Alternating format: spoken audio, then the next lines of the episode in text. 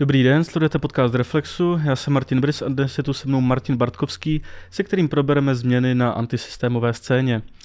Ahoj. Dobrý den, ahoj. Začal bych dnešní aktualitou. Vyšla zpráva, že v Polsku byl dopaden eh, český dezinformátor eh, Tomáš Čermák, mm-hmm. který byl odsouzen za podporu terorismu. Můžeme nějak eh, tuhle kauzu v rychlosti přiblížit?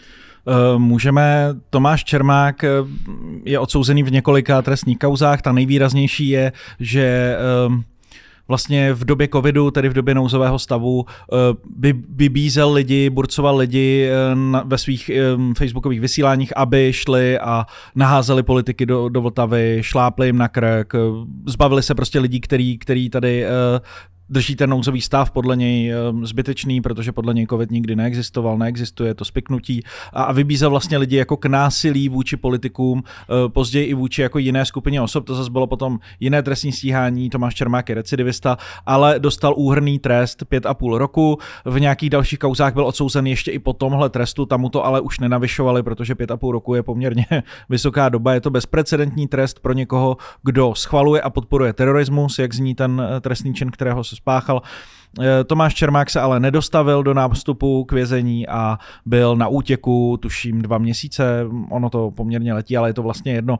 Policie neustále monitorovala jeho okolí, protože on i na tom útěku byl poměrně aktivní. Několikrát eh, napsal na své sociální sítě, několikrát sdílel videa eh, na různá tady ta vlastenecká dezinformační protisystémová setkání a vyústilo to v to, že díky spolupráci českých a polských policistů ho polská kriminální policie dopadla v jednom z polských měst. Eh, on sám tvrdil, že je v Rusku už asi měsíc. Eh, u něj doma údajně policie našla plány, že chce prchnout do Ruska, ale mm, budilo to úsměv. Eh, stejně jako jeho činnost, tak i jeho plány, i ten jeho útěk prostě naplňují všechny znaky jako dobré grotesky a myslím si, že tak jak to začalo, tak to i skončilo, prostě jeho dopadením v Polsku a nyní si odsedí více než pět a půl roku, protože k tomu dostane určitě ještě maření úředního rozhodnutí um, v délce několika dalších měsíců, takže um, a na nějaké předčasné propuštění může díky tady tomu uh, výletu do Polska zapomenout.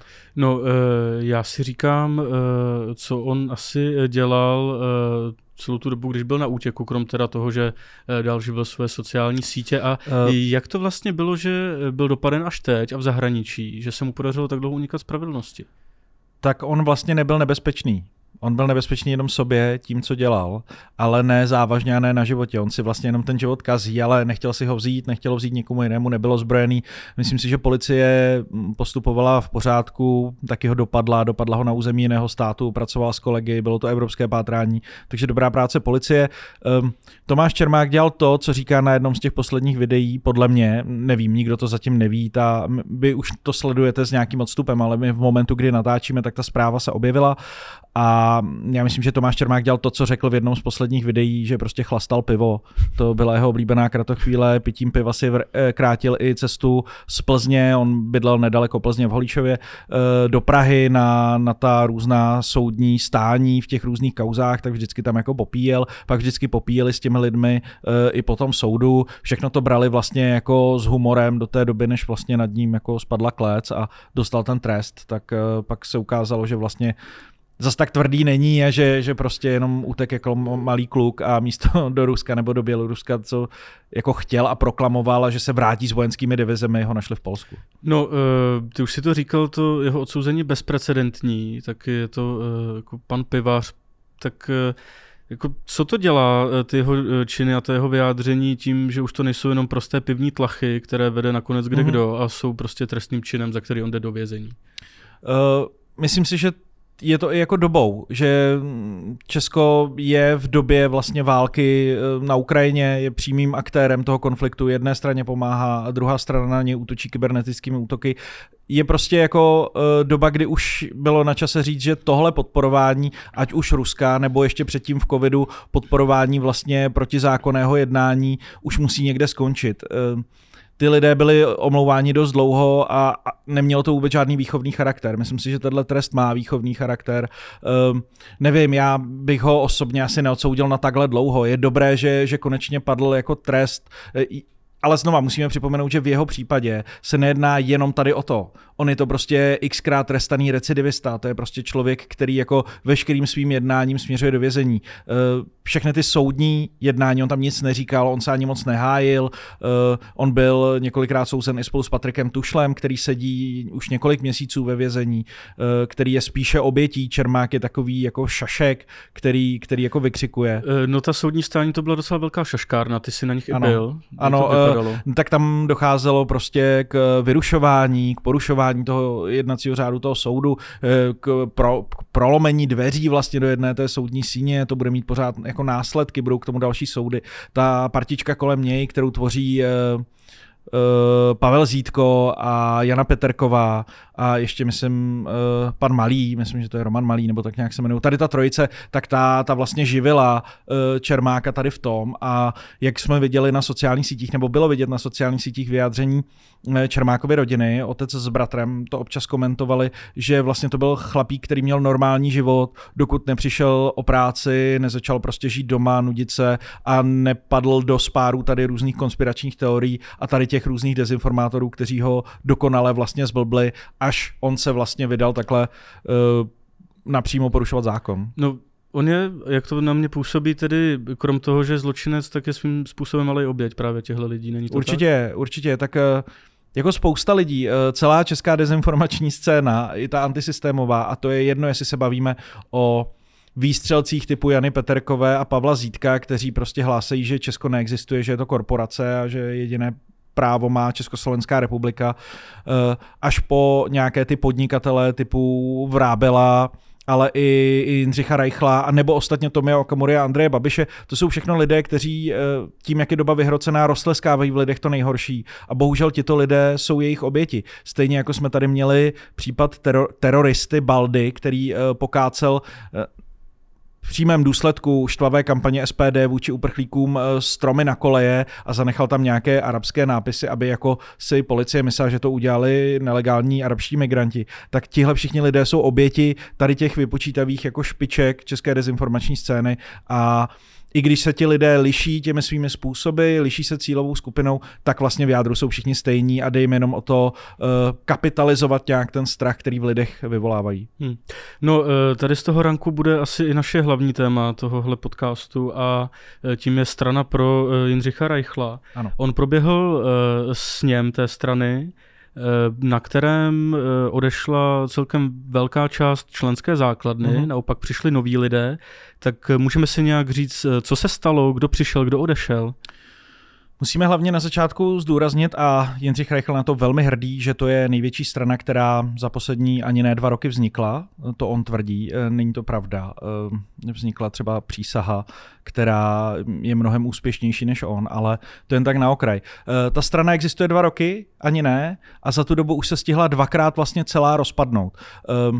Před nějakou dobou z toho hnutí odešli lidi kolem advokáta Tomáše Nielsena, který vlastně v covidu společně s Reichlem a dalšími bojoval proti covidovým opatřením, tak tahle parta se rozhádala. E, odešlo vlastně skoro celé vedení té strany. Reichl to teď bagatelizuje, ale to byly opravdu všichni ti předsedové. Takže oni teď potřebovali dovolit e, předsednictví, jenže tam se nehrálo jenom o ty kandidátky v jako v, v sekretariátu té strany, tedy o nějaké to vedení, ale hrálo se tam o kandidátku do evropských voleb. A i když Reichl se prezentoval na svém začátku, musíme si uvědomit, že se bavíme vlastně rok a dva měsíce od eh, té největší demonstrace, kterou spolu s Vrábelem a Jiřím Havlem zorganizovali, tak eh, respektive oni zorganizoval Vrábel s Havlem, ale Reichl tam poměrně výrazně řečnil a tam si ho lidé také všimli. Takže od té doby uh, uplynulo jako takhle málo času a on už stihl vlastně být takhle neúspěšný, stihla se mu ta strana dvakrát rozpadnout, stihl dvakrát měnit vedení a vlastně na tom začátku říkal, že je zcela protievropský, že chce vystoupit z Evropské unie, chce vystoupit z NATO, pak tu retoriku stáhl, na tomu najednou nevadí, eh, pouze by ho opustil v případě jako ohrožení republiky a nevystoupil by ani z Evropské unie, protože říká, že to nejde najednou. A čemu se přisoudit tenhle ten názorový posun? Eh, já to přisuzuji blízko blízkosti evropských voleb, i když on sám se od toho distancuje, říká, že podle vlastních slov by do Evropské unie, kdyby tam byl zvolen, kdyby byl zvolen do Evropského parlamentu, tak by říkal, že by tam šel, že by tam měl jeden plamený projev, že by tam dohodl nějaké spolupráce a pak by na tu funkci rezignoval a pustil by to někomu jinému. Uh, Jindřich Reichl lže, Jindřich Reichl že neustále tím, co říká. A je to vlastně vidět i v tom dění v té vlastní straně, kdy uh, asi čtyři lidé nebo pět lidí, kteří odešli, říkají něco úplně jiného než Jindřich Reichl. A přijde mi docela zvláštní, že ta skupina není úplně homogenní. Jo. Tam to neopustilo jedno názorové křídlo, ale tam to opustilo asi 50 lidí, kterým Jindřich Reichl a jeho chování vadí a on vlastně to bagatelizuje. Takže mm, je vidět, že tam pravděpodobně lžou všichni. Ono vlastně, když uděláte spolek, který zakládají antikovidoví právníci, což byl Nielsen a pro Libertáte a Reichl, který zakládá vlastně bývalá trikolora, což je Reichl a jemu vlastně um, oddaní následovníci z Trikolory a občanští aktivisté, kteří vlastně se stali známí v covidu, tak je jasné, že tohle, tohle, tohle klubko hadů prostě v době, kdy covid už není téma, v době, kdy vlastně uh, jednu válku vystřídala druhá ne tak blízká a nedá se s ní tak dobře pracovat jako s konfliktem na Ukrajině, že prostě se začnete hádat. A oni se vlastně začali hádat o medvěda, který nejenom, že ještě není ani zastřelený a naporcovaný, ale ten medvěd se ještě ani nenarodil, protože ty volby jsou tak strašně daleko, že oni už si tady porcují imaginární zvíře a na tom se právě všichni pohádali. Aspoň takhle se to dá číst ze všech možných vyjádření. No a asi to taky hodně říká o jejich jako prvotních motivacích, proč vůbec uh, se chtějí uh, do té politiky eh, dostat a proč ji chtějí dělat, že? Je to tak? No je to to, co jsem říkal na začátku. Tihle všichni lidé chtějí kapitalizovat ten strach, který živí v lidech.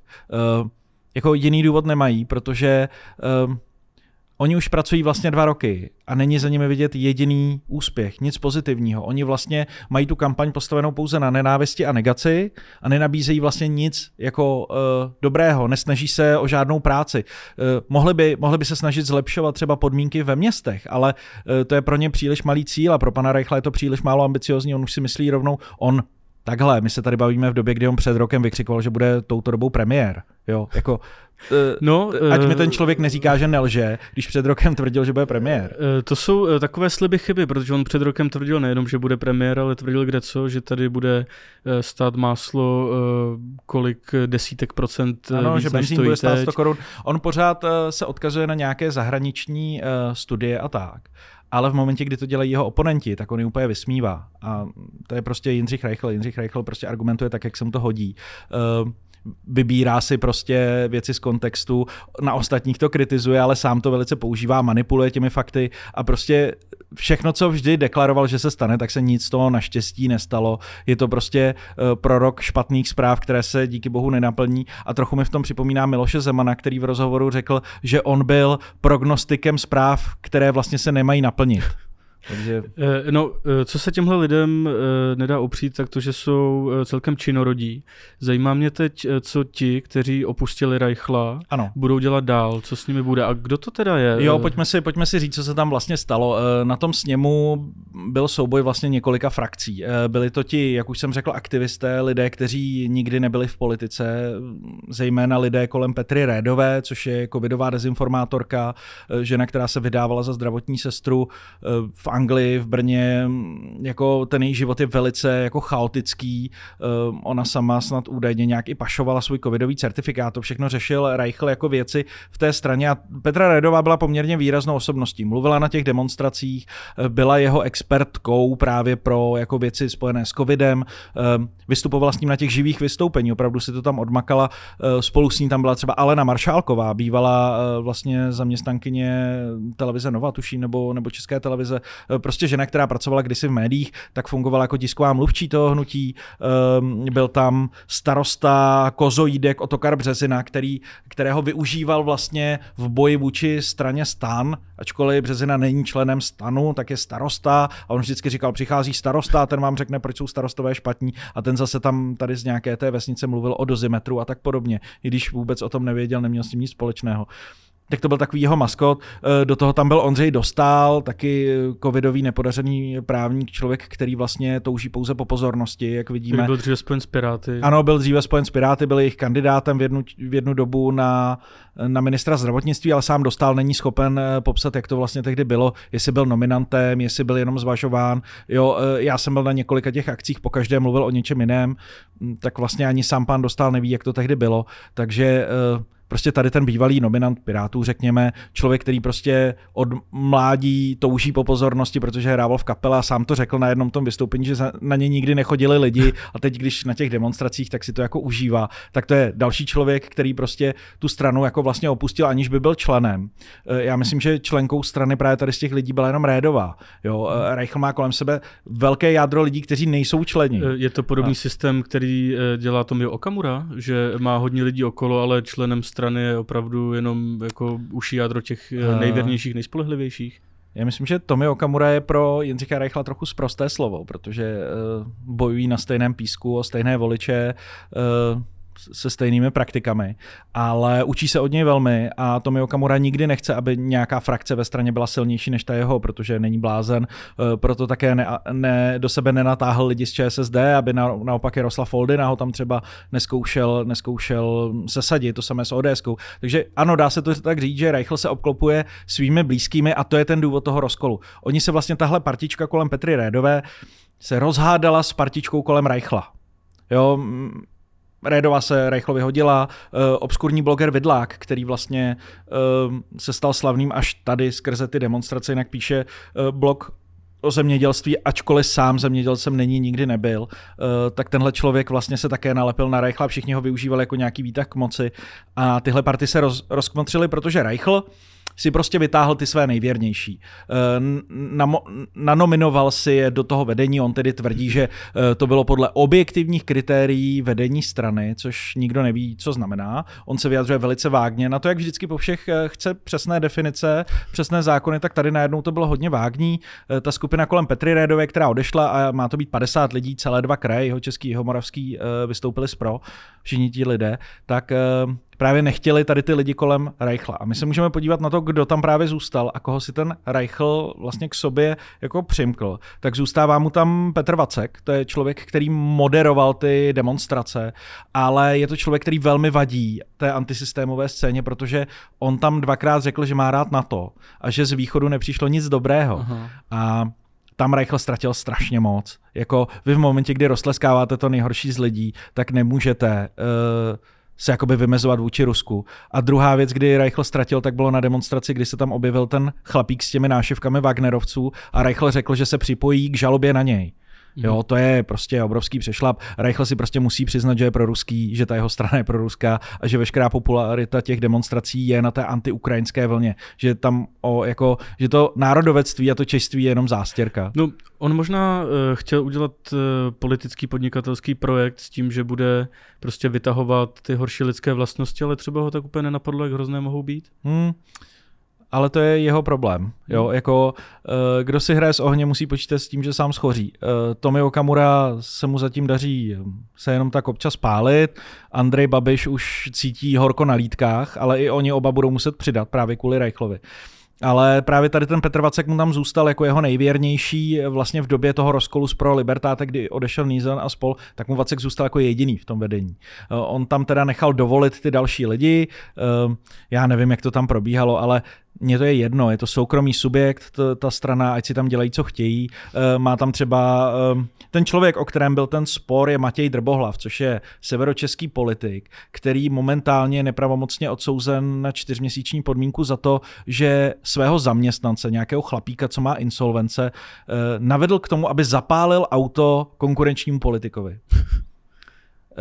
Rozhod, soud první instance rozhodl, že ten člověk byl naveden, tudíž není dál stíhán, že tím objednavatelem toho zapáleného auta byl právě Drbohlav a on se na místě odvolal, takže prvoinstanční soud rozhodl, ale není to pravomocné. Ještě bude odvolací soud. Reichl tvrdí, i když on tvrdí, že respektuje právo, tak on tvrdí, že to tak rozhodně nebylo a že soud se mílí a eh, poměrně má ostrá vyjádření na člena advokátní komory.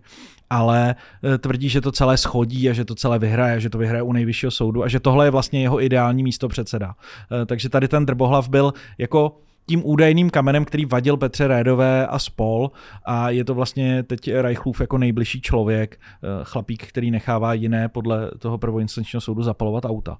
Tak eh, to je teďka to okolí, jako jsou tam další lidé, je tam Ivana Turková, což je ekonomka z SPD, tu si tam vlastně vzala, teď vozí na ty, na ty výlety, A ještě je tam Josef Palíšek, ten tam byl uh, přítomný už dříve, to je chlapík, který pomáhal Janě Zvertek Hamplové, která mimochodem stále není členkou pro a ani za pro není senátorkou, je senátorkou za nezávislé. Jindřich Reichl říká, že pro má jednoho senátora, ale nemá, protože Jana Zvertek Hamplová není členkou této strany, nekandidovala za ní, kandidovala za nezávislé. Takže no, ona, on ji jenom propagoval. Ona se jako ani celé. moc nedostavuje třeba na ty demonstrace, ne?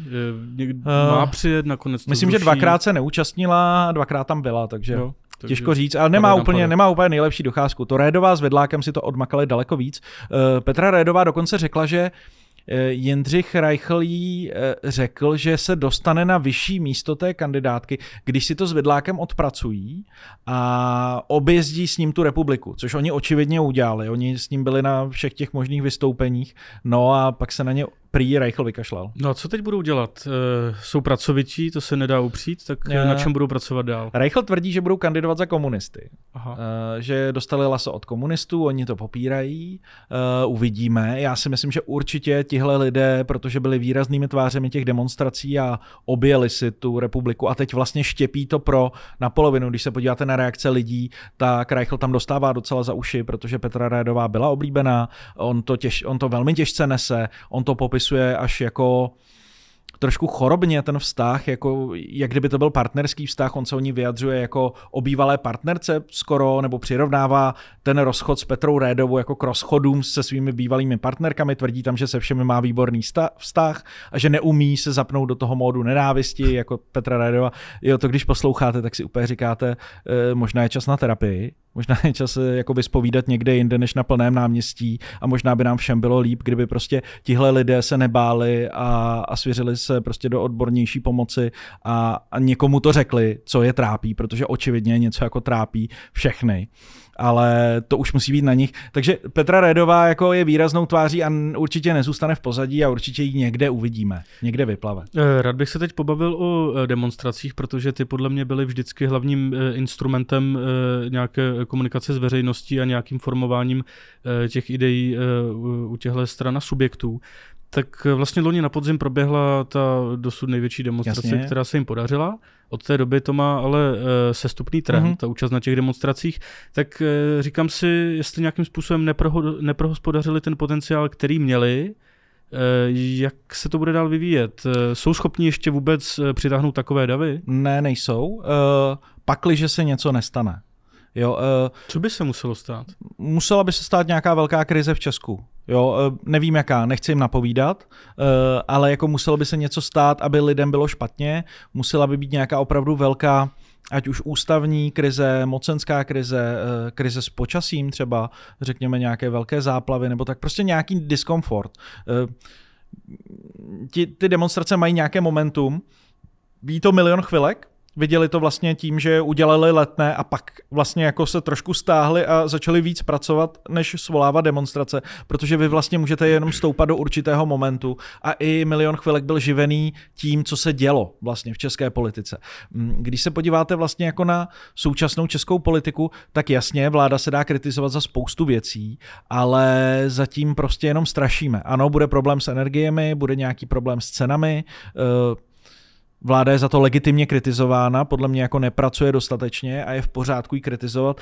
Um, video Petra Fialy jsme kritizovali v jednom z předchozích dílů, uh, to, ta komunikace je opravdu čím dál tím horší, takže to jsou všechno věci, ale je to málo na to, abyste zaplňovali náměstí za náměstím. A vy si hlavně musíte uvědomit, že vy vlastně ty lidi taháte z celé republiky. Uh, pokud se bavíme o milionu chvilek, tak tam ti demonstranti byli také z celé republiky, a nechci to jako schazovat, jo, ale přece jenom ten počet lidí třeba z Prahy nebo ze středočeského kraje, který je jakoby, eh, kde ta, ten demokratický blok, který vládne, má větší podporu, eh, má víc tendenci zaplňovat ta náměstí, než když třeba voláte lidi eh, ze Sudec, z okrajových No, částí. ona tak. ta témata těch demonstrací evidentně vždycky odráží legitimitu toho tématu. Čím je to téma prostě zásadnější hmm. a důležitější, e, tak e, tím prostě tam přijde víc lidí. A No, já jsem to vlastně říkal moc krát, jo, jenom Reichl prostě surfoval na takové vlně nenávisti, že ti lidé byli ochotní se sejít a poslouchat ho jenom párkrát, protože oni od něj, ne, on jim lhal,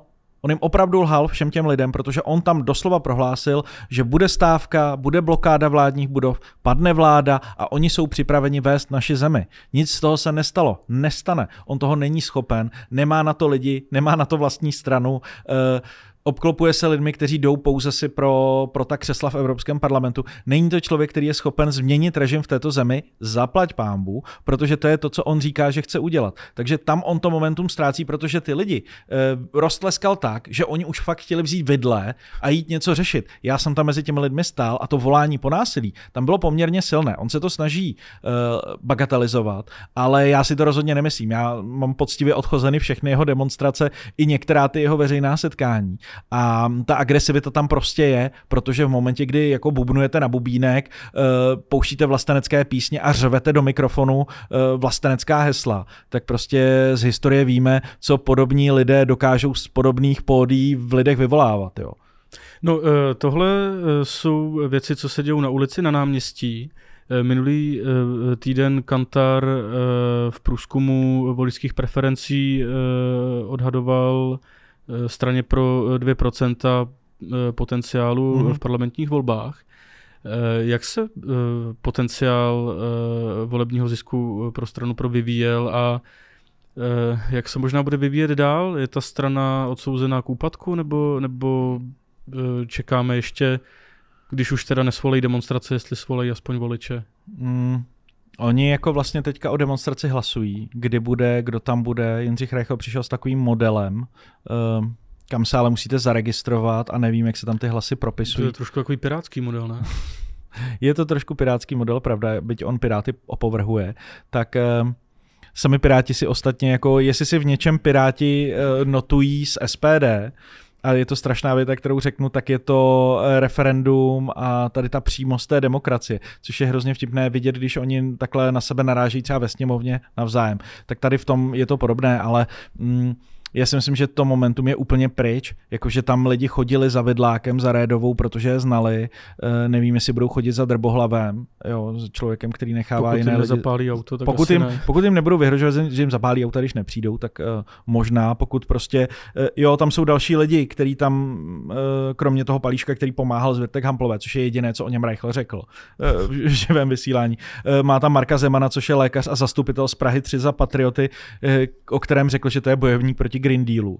No dobře, tak to je jako polovina uh, jako lidí v této zemi, kteří mají jako spalovací motor a je jim víc než 50 let, jo, tak uh, jako to, to není věc, která eh, by To není byla... úplně jako precizní charakteristika. No a navíc on se obklopuje i hulváty, jo, jakože eh, Jindřich Reichl to hodně stavěl na tom, že on na rozdíl od Vrábela a jiných je přeci ten právník, ten advokát, že má ten distingovaný způsob, že umí mluvit, že je ten rétor, že každého umluví, s každým si chce popovídat. A pak si tam vezme do strany Petra Viktorína, což je pro něj teďka člověk v Moravskosleském kraji, um, jeho bývalý parťák z Trikolory a to je člověk, který prostě napíše na Facebook, status o tom, že lidé, kteří uh, zapíjeli uh, o ví, že kteří o víkendu zapíjeli jako štěstí, tak možná pili předčasně, protože umřel Rakušák a ne Rakušan. Jo. To je tady ten chláp, jako, jo, že vlastně zesměšňoval smrt Karla Schwarzenberga a litoval toho, že nezemřel jako ministr vnitra. Takovýhle lidi on má vlastně jako ve svém okolí a já nevím, jako proč to dělá. Jako chápu, že chce, být, chce mít to vedení zabetonovaný, chce být stranou jako od, jemu zcela oddanou a on prostě to pojede jak buldozer, ale prostě tihle lidi mu jako náměstí nezaplní. Ty oni po, jako, dobře, Petra Rédová jako vědová dezinformátorka.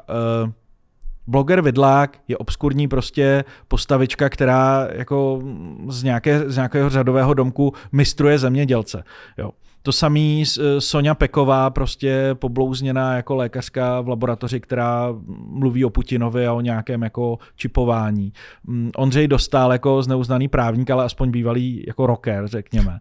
Tak eh, tihle lidé, ať už si o nich myslíme, co chceme, tak aspoň do toho dávali jako trochu, to, trochu toho srdce. Byli to ti aktivisté. Samozřejmě, že chtěli, chtěli ty fleky, chtěli ty místa, chtěli ta místa na kandidátkách, ale ti lidé, co tam přišli teď, ti chtějí jenom ta místa, ti už nemají to srdce, ti už nemají ten aktivistický background a ti už nechtějí jako křičet na ty lidi ta hesla, která právě potom jako uváděla do varu. A tohle, když nemáte, tak nemůžete svolávat demonstrace, ale ani koncerty a ani ne, nebudete vyprodávat sály jako v nížku pod Brdy.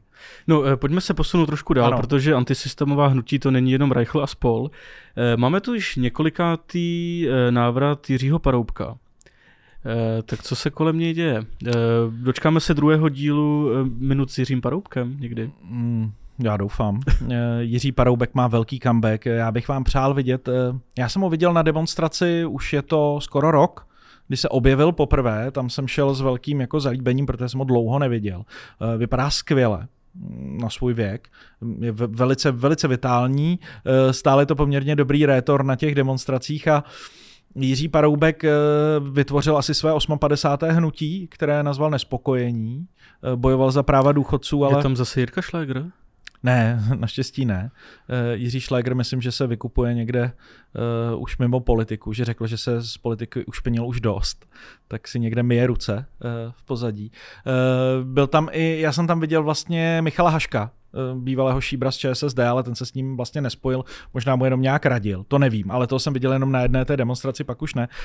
Paroubek se ale spíš uh, jakoby spojoval s Vrábelem, zase s tím druhým křídlem a hlavně s komunisty. A teď vlastně vyšlo najevo, že Paroubek eh, spolu s komunisty bude kandidovat jako do Evropského parlamentu a že tam vlastně vzniká nějaká jako koalice, protože jestli něco je vyčítáno tady té vlastenecké scéně, tak je to ta fragmentace. To se třeba hodně vyčítalo tomu Reichlovi, že není schopen jako s nikým se dá dohromady. Teď se to potvrzuje, on není schopen udržet ani vlastní stranu na tož koalici. Tak Paroubek na to jde chytře, ten se snaží ty strany nějak vlastně jako spojovat dohromady, ale co se týče jako volební herního potenciálu, tak je to stále úplně jako mizivé a je otázka, jestli prostě z Paroubka se nestane prostě nějaký lídr komunistů. Jo? No jako... a je to z jeho strany pokus o nějaký restart konzervativní levice, nebo je to další antisystémové harašení a e, jako, e, jaký, jaký v tom hledat e, nějaký ideový smysl? Uh, Paroubek nemůže restartovat levici, protože eh, ta témata, která dneska všechny ty strany mají, jsou jako stejná levicová, všechny jsou jako hodně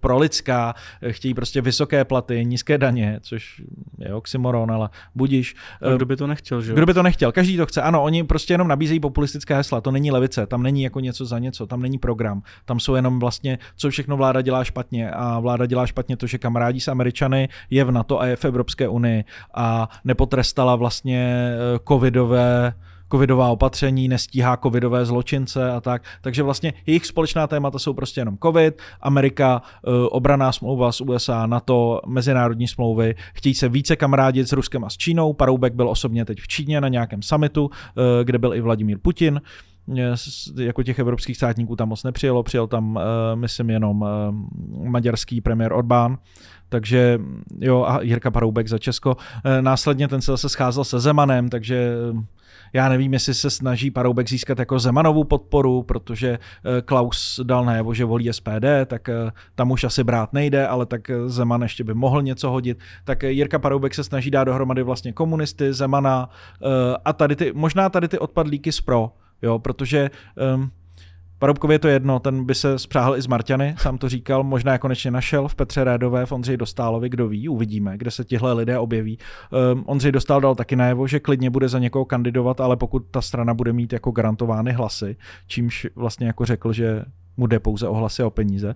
Hm, budiš, je legitimní cíl, jen to mohl říct na začátku, mohli jsme si ušetřit spoustu času. Takže třeba se všichni objeví u těch komunistů a u, těch nové, u té nové koalice, ale uh, Mm, uvidíme, bude to za chvilku, bude to v květnu. No, uh, oni, oni tyhle ty světy se tak jako různě prolínají, říkám si, co jsou ty spojující znaky, napadá mě covid. Ano, Jak určitě. moc je dneska covid ještě téma uh, třeba i pro tyhle subjekty? Uh, je to jejich hlavní téma. Uh, veškerá ta debata, mě to teda osobně hrozně unavuje, ale budíš, je to moje práce, ale na všech těch demonstracích, když dozní kritika uh, české vlády, když dozní kritika Spojených států, když dozní kritika mezinárodních organizací, otevře se COVID. Vždycky. Všichni ti lidé jsou slavní díky COVIDu. Jindřich Reichl, uh, Ondřej Dostál, Petra Rédová, Jana Zvirtek Hamplová, um, já nevím, Sonja Peková, jo, Igor Chaun a tak. To jsou všechno lidi, kteří se objevili zase vlastně jako měli comeback v covidu. E, kolem nich jsou různé ty uskupení, já už ty lidi nechci ani říkat nahlas, protože už jsou pryč a snad se nevrátí, ale jsou to lidi, kteří byli slavní jenom v té době, že prostě bojovali proti covidu a proti státu a proti vlastně jako zdravému rozumu. A teď najednou jako jim to mizí pod rukama, protože lidi to nezajímá. Přišla vlastně nesmrtící varianta toho viru, ta vlastně ten problém vyřešila za lidstvo, není potřeba se k tomu vracet. Teď jsme zase viděli, že teď opět rostla ta covidová čísla, rostly nakažení, ale nebyla žádná opatření, už jsme zase pryč. Jo. Jako očividně jsme se s tím virem naučili žít. Mm, I díky očkování, i díky dodržování prostě covidových opatření jsou na to prostě studie. Tihle lidé spochybňují tak jasně, že to je jejich téma, protože vlastně nic jiného nikdy neměli. Eh, Petra Rédová je vyloženě prostě covidová dezinformátorka. To je její jako hlavní téma. Komunisti to pořád vytahují. Vytahují e, Světovou zdravotnickou organizaci jako téma. Takže pro ně to pořád téma bude. E, já si myslím, že pro koho to téma není, jsou voliči, že voliči, voličům už je to jedno. Jako jestli na to naberete hrstku nějakých lidí, kteří ještě cítí nějakou zášť, e, že jim třeba zkrachovala hospoda, je to možné, ale takových lidí za stolik není a už je to opravdu dávno ale, ale oni na tom budou pořád pokračovat. No, přesto stále někdo cítí potenciál tady v tomto a aby těchto antisystémových hnutí nebylo málo, tak e, se ještě hlasí o slovo Ladislav Vrábel hmm. a jeho strana, já si to přečtu. Plán Česká republika na prvním místě. Ano, oni se původně jmenovali Česká republika na prvním místě, ale tuším, že jim někdo ukradl doménu nebo tak něco, takže oni jsou teďka Plán Česká republika na prvním místě, není to úplně nejjednodušší název. Eh, Ladislavu Vrabelovi otrnulo u soudu, protože on byl eh, původně nepravomocně odsouzen k podmínečnému trestu za šíření poplašné zprávy, kdy tvrdil, že Česko chce atomovými zbraněmi bombardovat Rusko.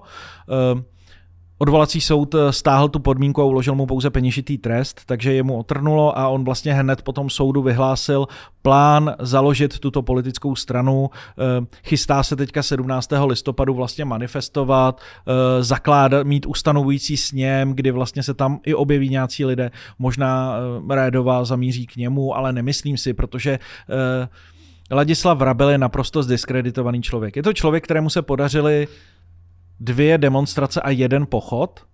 Uh, a pak ho zničil Reichl. Naprosto, naprosto nemilosrdně. Je to člověk, který vlastně Reichla udělal, vytáhl ho na pódium, uh, nechal ho tam řečnit, to byla jeho největší chyba. Uh, pak se vlastně Vrábel rozhádal se svým parťákem Jiřím Havlem, s kterým tu demonstraci dělali. Jiří Havel mimochodem teďka natáčí videa vlastně na Facebook o tom, jak covid je pořád, jo, nemůže se pustit covidu, takže Jiří Havel funguje na Facebooku jako dezinformátor.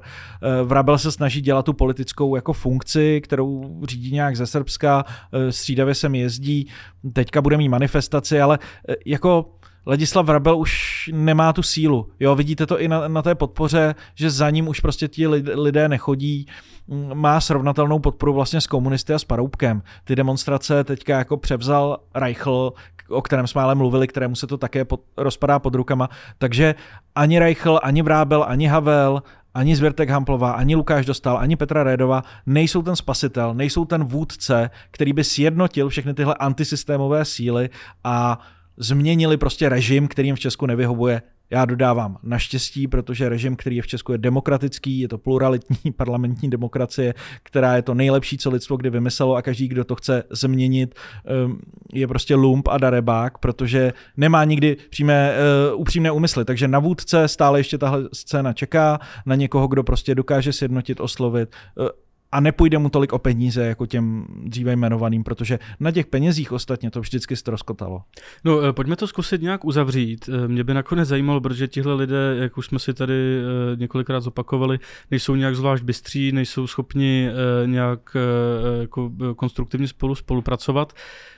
Tak a navíc jejich nějaký potenciál a jejich výsledky jdou stále dolů, tak proč nás mají vlastně zajímat a máme se jich vůbec bát? Uh, proto, protože oni vlastně rostli, já už jsem to tady vlastně jako řekl, jo, tihle lidé tím, že získají nějaký jako moment pozornosti, tak uh, se k ním upřímí jako pozornost spousty lidí. Jo, I na základě toho jsou pak ti lidé třeba trestně stíhání a odsuzování, když právě tady tomu množství lidí, eh, těm deseti tisícům třeba na Facebooku říkají to, co říkají. Oni v těch lidech opravdu roztleskávají to nejhorší. Um, Kdyby to ale dělali jenom oni, tak nás to nemusí zajímat. Um, ta nálada v těch davech není dobrá a není příjemná. Jo, já tam opravdu osobně chodím, není to v pohodě. Ty lidi už vlastně volají po něčem čímkoliv. Vědí, že z toho pódia se to nevyřeší, demonstrace to nevyřeší, je potřeba něco udělat. Trošku v pozadí já tam prostě cítím jako násilí. Je potřeba prostě dopustit se nějakého násilí. Uh, Reichl to dělat nechce, Vrábel naštěstí taky ne, eh, tihle lidé vlastně se neuchylují k tomu násilí. Ale co je to nejhorší je, že oni jsou před obrazem, prostě, nebo oni jsou malým ohýnkem, na který prostě kouká Tomio Okamura s Andrejem Babišem, což jsou ti hlavní představitelé mm, jako tady toho proudu, oni si pro tyhle voliče jdou. Oni si jdou pro všechny tyhle voliče a v momentě, kdy Reichl jim slíbí tohle, tak oni musí slíbit dvakrát tolik. A v momentě, kdy už tady jakoby lidi volají po, já nevím, deportacích prostě Ukrajinců, po deportacích, já nevím, muslimů, po nějakých přísnějších zákonech, po něčem, tak eh, to musí začít zajímat Tomia Okamoru i Andreje Babiše, protože jestliže jim někdo tohle nabízí, tak oni to musí nabízet taky, pro, aby vlastně si na ty voliče šáhli. A to je důvod, proč se o těchto lidech bavíme, protože to jsou vlastně, to jsou karty, ze kterých tihle dva čtou a my, my jsme, a není to jakoby nějaké moje, nějaká moje fabulace nebo nějaký můj, eh, jako moje domněnka, protože tohle už se v minulosti xkrát stalo,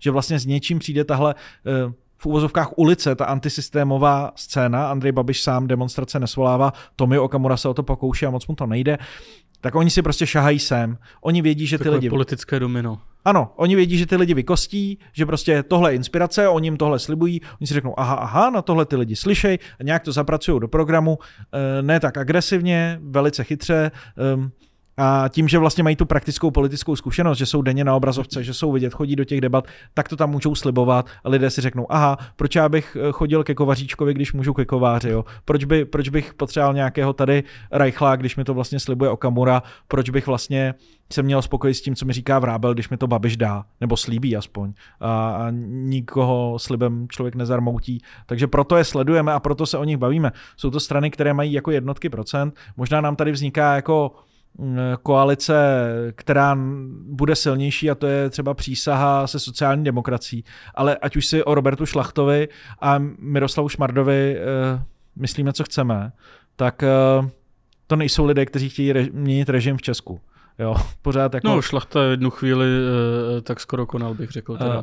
Ano, ale um, česká demokracie prokázala, že je dost odolná i tady těm pokusům a tady těm výpadům. Takže tam bych se tolik nebál, ale tihle všichni ostatní lidé opravdu tvrdí, že chtějí změnit režim v Česku a proto je potřeba se mít před nimi na pozoru, monitorovat je, sledovat je a i z toho důvodu, že se od nich inspiruje vlastně česká opozice tvořená Babišem a Okamurou, tak je potřeba to sledovat. A budeme je nadále bedlivě sledovat. Díky za rozhovor. Budeme. Díky.